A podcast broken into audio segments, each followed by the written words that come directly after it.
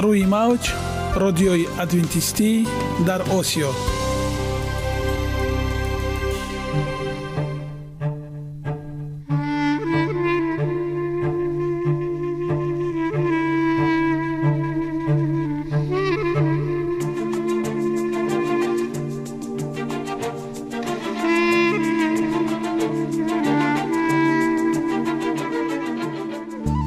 با عرض سلام به شما شنوندگان عزیز. برای سعادتمندی و خوشنودی شما آغازگر برنامه امروزمان می‌شویم.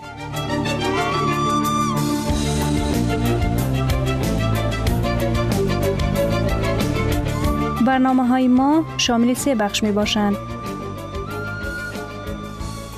بخش اول سلامتی، که در آن ما به شما طرز حیات سالم، جلوگیری از امراض و غذاهای سالم را پیشنهاد می‌نماییم.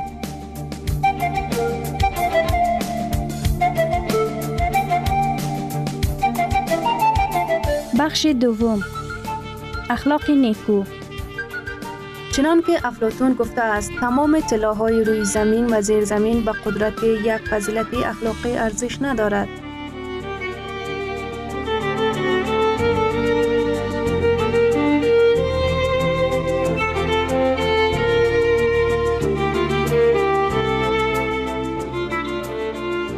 بخش سوم نور معرفت، رازهای نهانی نبوت‌ها در کتاب مقدس.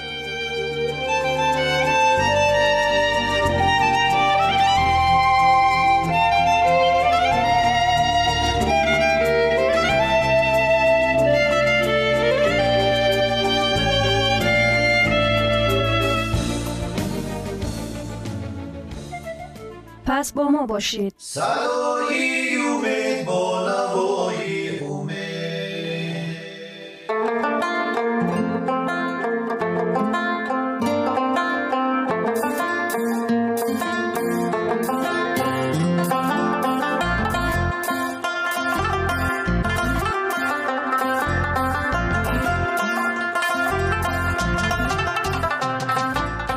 دلیل‌ها از عالم نباتات.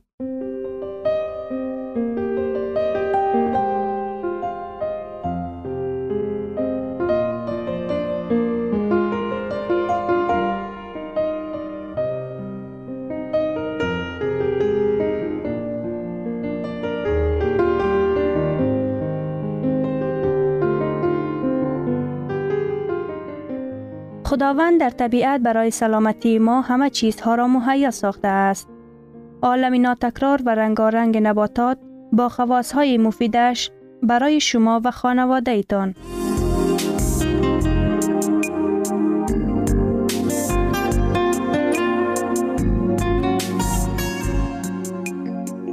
اگر شما خواهان این باشید که بدنتان فعالیت خوب داشته باشد، پس آن را با غذای سالم تامین نمایید.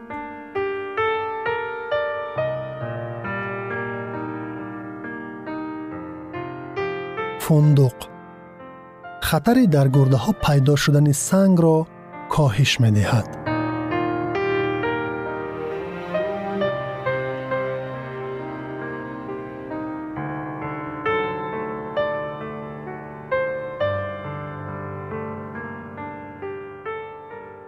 سیاحان، کوهنوردان و دوچرخه سواران عادت در جای بشان گرفتن فندق را دارند، زیرا فندق می تواند در حال حرکت انسان را با انرژی ضروری تامین کند.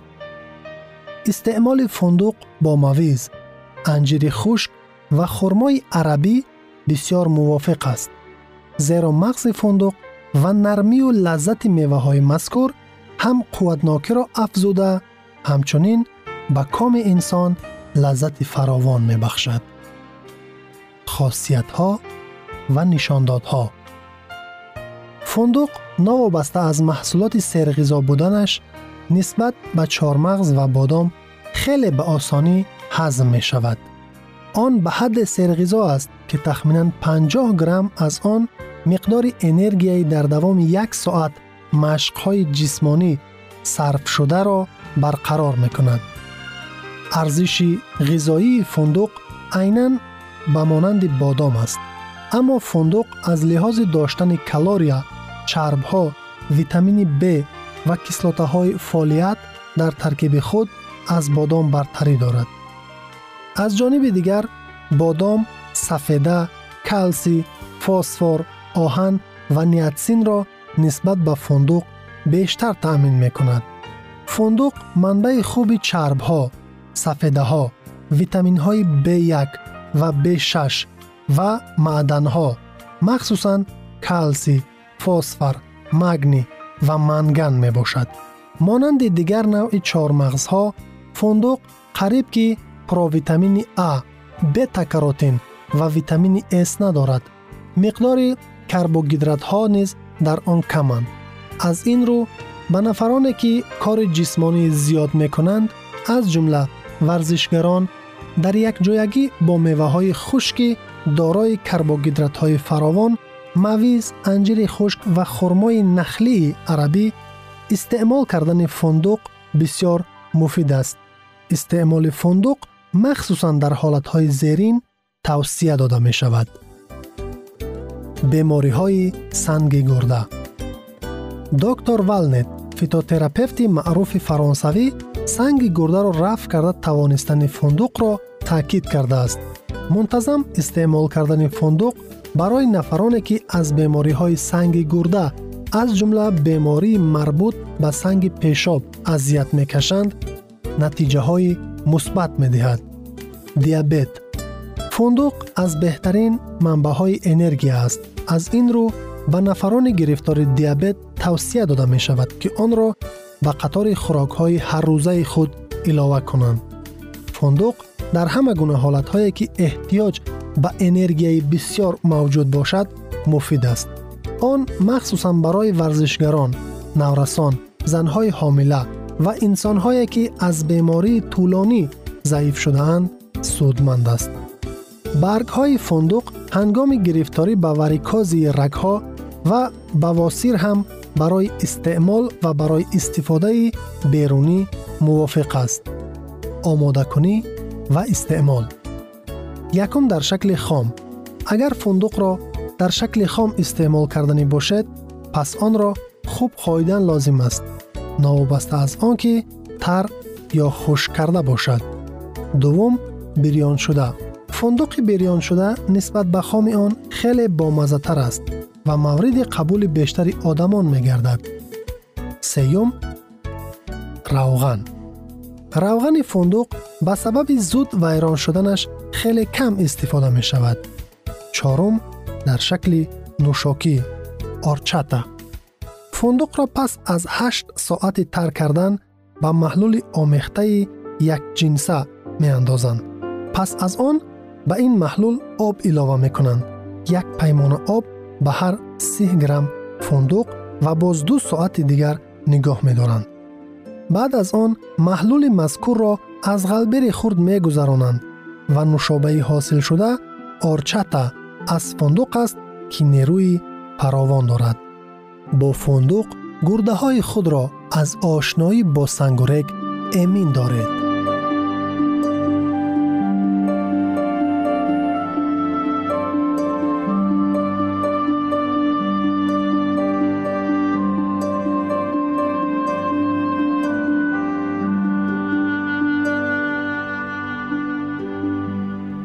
ثروت واقعی سلامتی است، نه قطعه‌های طلا و نقره. مهاتما گاندی. شنوندگان عزیز، پس بیایید حیات خود را با سلامتی و خیرات زیور بخشیم. برنامه‌های ما ادامه دارد، پس با ما باشید.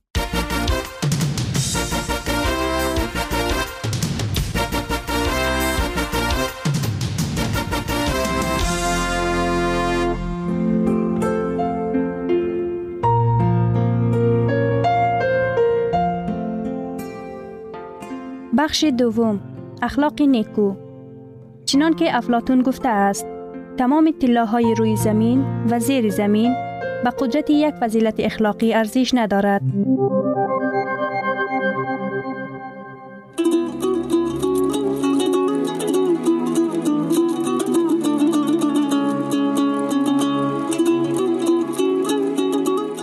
نامه های پدر. راست قولی.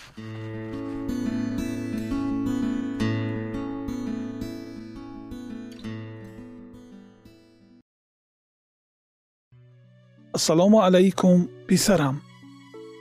در دهه همه چیز مثل پیشین. هر یکی سرگرم کار خود، از پس زندگی آواره. تنها من و مادرت به تو پزمون شده ایم و منتظرت هستیم. هر یک روز و ساعت و دقیقه ها را می شماریم. چشم برای آمدنت هستیم. امیدواریم که تابستان به عیادت ما می آیی. تحصیلت چه خیل؟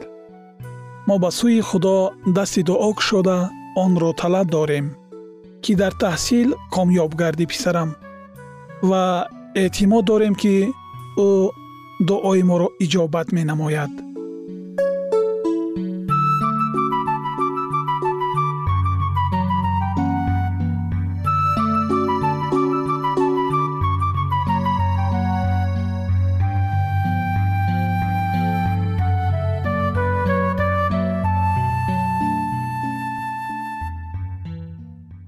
می خواستم به مکتوب آخرین کمی ایلاوه ها نویسم.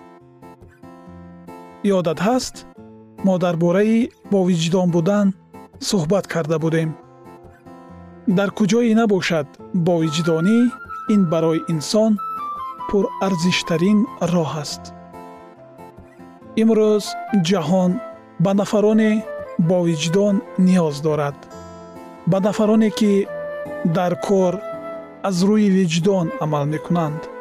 در بودن یا نبودن خوجینشان همیشه سرگرم شغل خود هستند.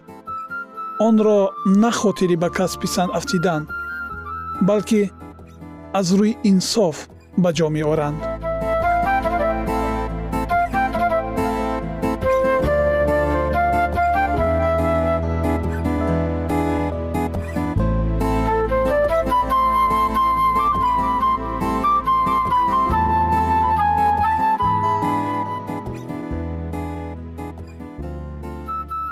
مهنت نما، نه به خاطر تعریف و توصیف مردم، لیکن برای آن که راه حق را پیشه کرده و مسئولیت را حس می نمایی. اگر تو برای فریب و نیرنگ کار به پیش نمی بری، یگان چیزی را پنهان کاری نمی کنی، تو مثل سنگ قیمت بهایی هستی. مردم تو را می توانند سرزنش کنند، زیر سنجش ها قرار دهند، لیکن با وجدانی تو مثل طلای خالص خواهد درخشید.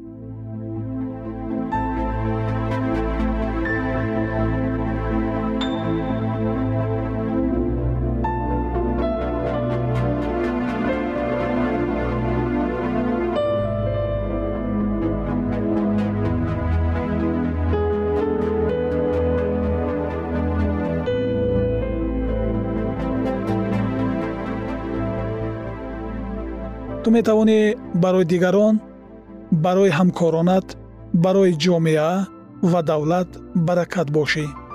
مردم می توانند به عقیده تو تکیه نمایند. تو هرگز نزدیکان خود را برای منفیت خویش استفاده نمی بری. برعکس حال همیشه یاور و مددگارشان می شوی. آدمان به توصیه های داده تو اعتماد می بندند. در واقع شخص با وجدان هرگز سوس ارادگی و بسوادی دیگران را بهر به مطلبهای خویش رسیدن سوء استفاده نمی سازد.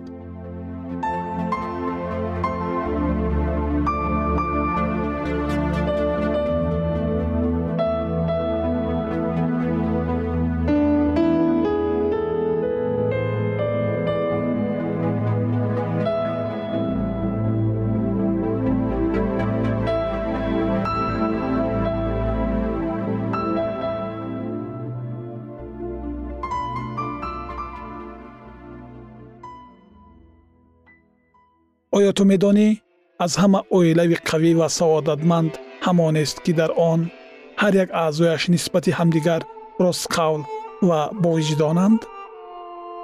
بله پسرم، این چنین است.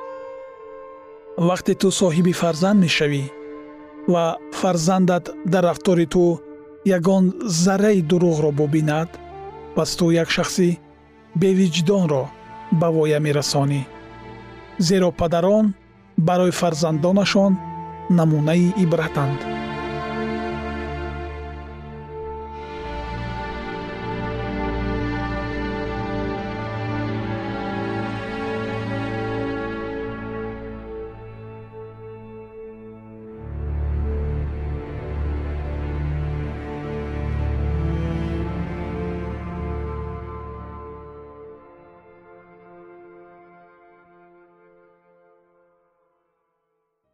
پسرم، اگر ما عملهای خواست خدا را به جا آوریم، او ما را با برکت و پرفیض می‌گرداند. ما می‌خواهیم که تو حیات سالم پاکوجدانانه داشته، سعادتمند باشی. حتی یک گناه کوچک و یک عمل ناچیزی ناانصافی می‌تواند آسمان را برای ما تیره گرداند. برای همین خود را از تمام راه‌های دروغ و بی‌وجدانی احتیاط نما.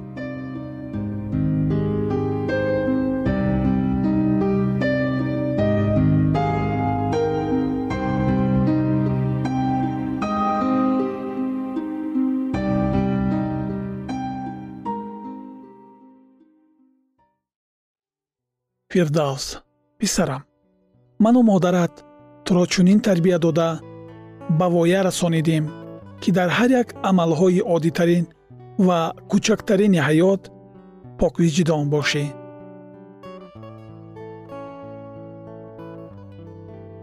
ما هرگز به تو سخن دروغ نگفتیم. من میخواهم که تو همیشه همچون الماس شفاف و پاک بمانی. این مهم است. این لازم است. خودت بعد خواهی فهمید. وقتی که امتحان داشته باشی، ما را آگاه نما. نه تنها هنگام امتحان ها، بلکه همیشه با دوستان و مخصوصاً با دل دادت راست قول باش. ما تو را دوست می داریم. پدری تو.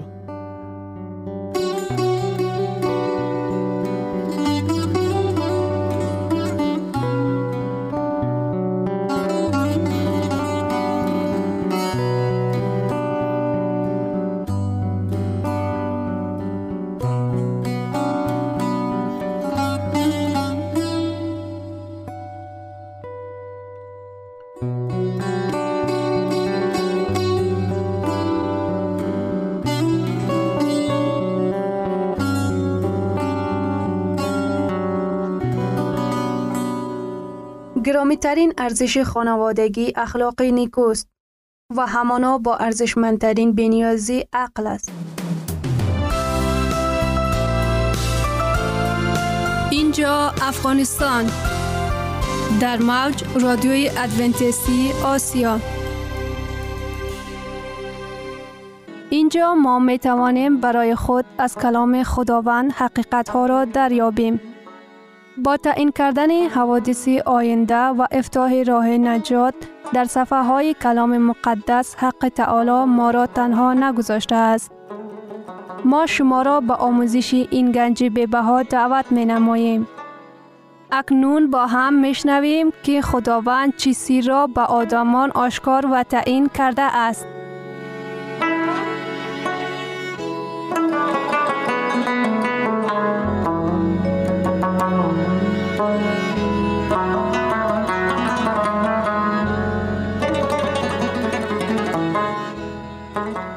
وحی امید بخش.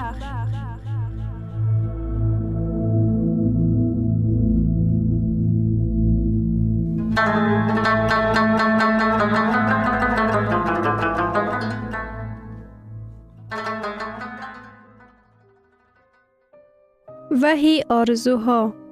موضوع ملاقات ما. وحی دروغ بزرگ را در طول تاریخ بشری فاش می کند.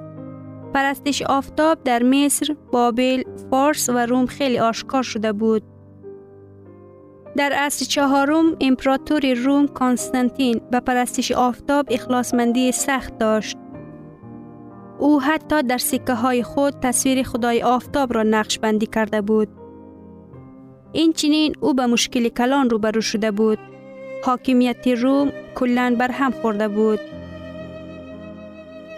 بنابراین او می‌خواست که امپراتور خود را متحد سازد. چیتر کنستانتین امپراتور خود را متحد ساخته می توانست.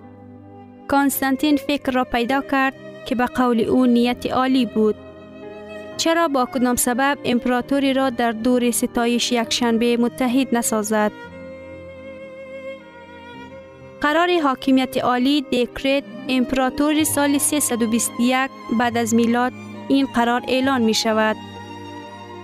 در روز معتبر آفتاب بگذار تمام اداره های شهری و تمام ساکنین شهر آرام گیرند و بگذار تمام دکان ها محکم شوند. کانستانتین صحیفه 321. کانستانتین روز یکشنبه را روز معتبر آفتاب می نامند. او اعلان می کند بگذار تمام دکان‌ها بسته شود. در کوشش متحد ساختن امپراتور خود، کنستانتین اولین قانون یکشنبه را برآورد.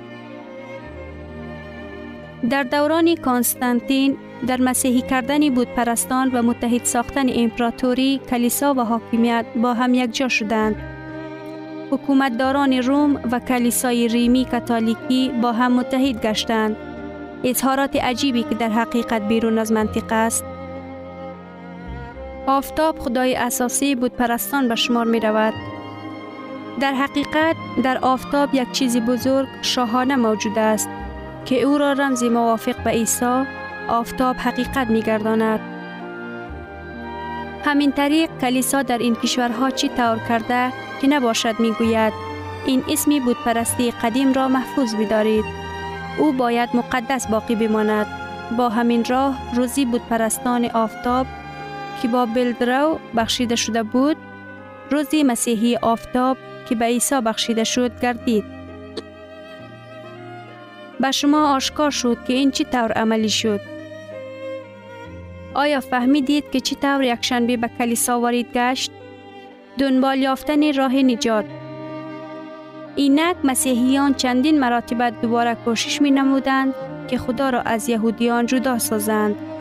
به خاطر زنده گشتن مسیح یکشنبه قدم به قدم در حال شهرت یافتن است و آهسته آهسته پیشوایان کلیساها به خاطر بودپرستان آفتاب پرست و جای شنبه بیبلیوی یکشنبه را رعایت می کردند.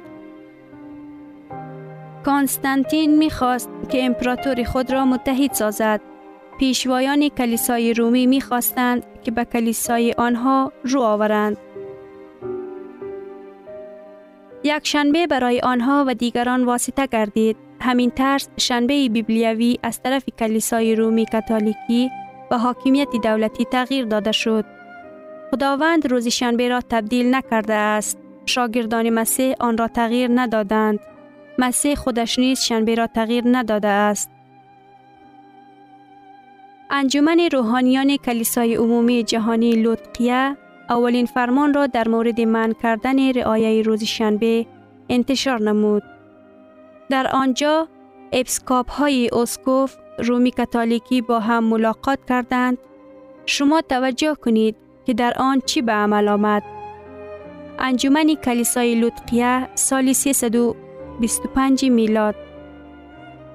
مسیحیان نباید پیروی دین یهودیان باشد، یعنی نباید روز شنبه را رعایت کنند و در روز شنبه استراحت نمایند. لیکن به روز خداوند آنها باید احترام کامل داشته باشد و همچون مسیحیان اگر ممکن باشد در این روز باید هیچ کار نکنند. اگر آنها پیروی دین یهودی باشد در آن صورت باید از مسیح جدا کرده شوند. همین انجمن کلیسا که در دوران حکمرانی کنستانتین با حاکمیت رومیان متحد گشتند، فرمودند که ما اعتبار شنبه را به یک شنبه می‌گذرانیم. این به ما امکانیت فراهم می‌کند که امپراتور را متحد ساخته از یهودیان جدا شویم. لیکن در عین حال غیر اختیاری آنها پیشگویی دانیال را عملی کردند. دانیال باب 7 آیه 25. خود را بزرگ پنداشته در راه تغییر دادن مهلت‌ها جشن گرفتند و شریعت خواهند کشید. در کتاب دانیال باب 7 آیه 25 آمده است که حاکمیت دولتی که در خرابه های امپراتوری روم به میان آمد کوشش می کنند تا که شریعت خدا را تغییر دهد. خداوند می فرماید با احتیاط باشید، توجه نمایید که در مورد تغییر دادنشان به چه می گوید. بیانات تعلیمات دینی برای نومسلکان، دستور تعلیمی برای کلیسای رومی کاتولیکی، در اینجا همگیش قابل فهم است. B. کدام روز روزی آرامی به شمار می رود؟ O. شنبه، این روزی آرامی است. B. برای چی ما به جای شنبه روزی یک شنبه را رعایت کنیم؟ O. برای آنکه کلیسای کاتولیکی تقدیس روز شنبه را به یک شنبه تبدیل نمود. بیایید به انسایکلوپدیای کاتولیکی مراجعت نماییم. ما به جلد 4 صحیفه 353 توجه می نماییم. در اینجا آمده است: روز 7 هفته، روز شنبه آرامی یهودیان، به روز 1 هفته تبدیل نموده. کلیسا به آن عمل کردند چون روز خداوند که باید آن را رعایت کرد تعلق دارد. انسایکلوپدیای کاتولیکی تصدیق می نماید احکامی که به وقت داخل داشته باشد از طرف کلیسا تغییر داده شده است. در واقع بعضی ها شاید فهمیده باشند که این اظهارات به احکام 3 تعلق دارد، در صورتی که شنبه این احکام 4 است. حاکمیت روم در عصرهای میانه این چنین احکام 2 را که سجده به مصوره ها را منع کرده است برطرف نموده، شریعت خدا را تغییر داد. احکام 10 طمع نکن به 2 قسم جدا شده بود. کریل کاتینگ که یکی از برجسته ترین علمای کاتولیکی دنیوی می باشد کتابی نوشته است که برای مخالفین دعوت را به وجود می آورد. مذهب کاتولیک ها و فوندامنتالیزم، صحیفه 38. فوندامنتالیزم ها مذهب های اساسی برای عبادت روز یکشنبه جمع می شوند. گرچند که در کتاب مقدس هیچ یک دلیل موجود نیست تصدیق کنید که سجده یک جای باید روز یکشنبه برگزار گردد.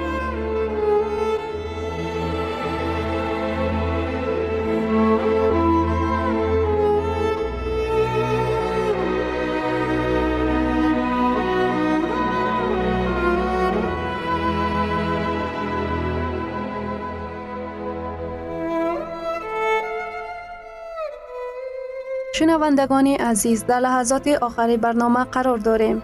برای شما از بارگاه منان، صحتمندی و تندرستی، اخلاق نیکو، نور و معرفت الهی خواهانیم. تا برنامه دیگر شما را به الله پاک می‌سپاریم.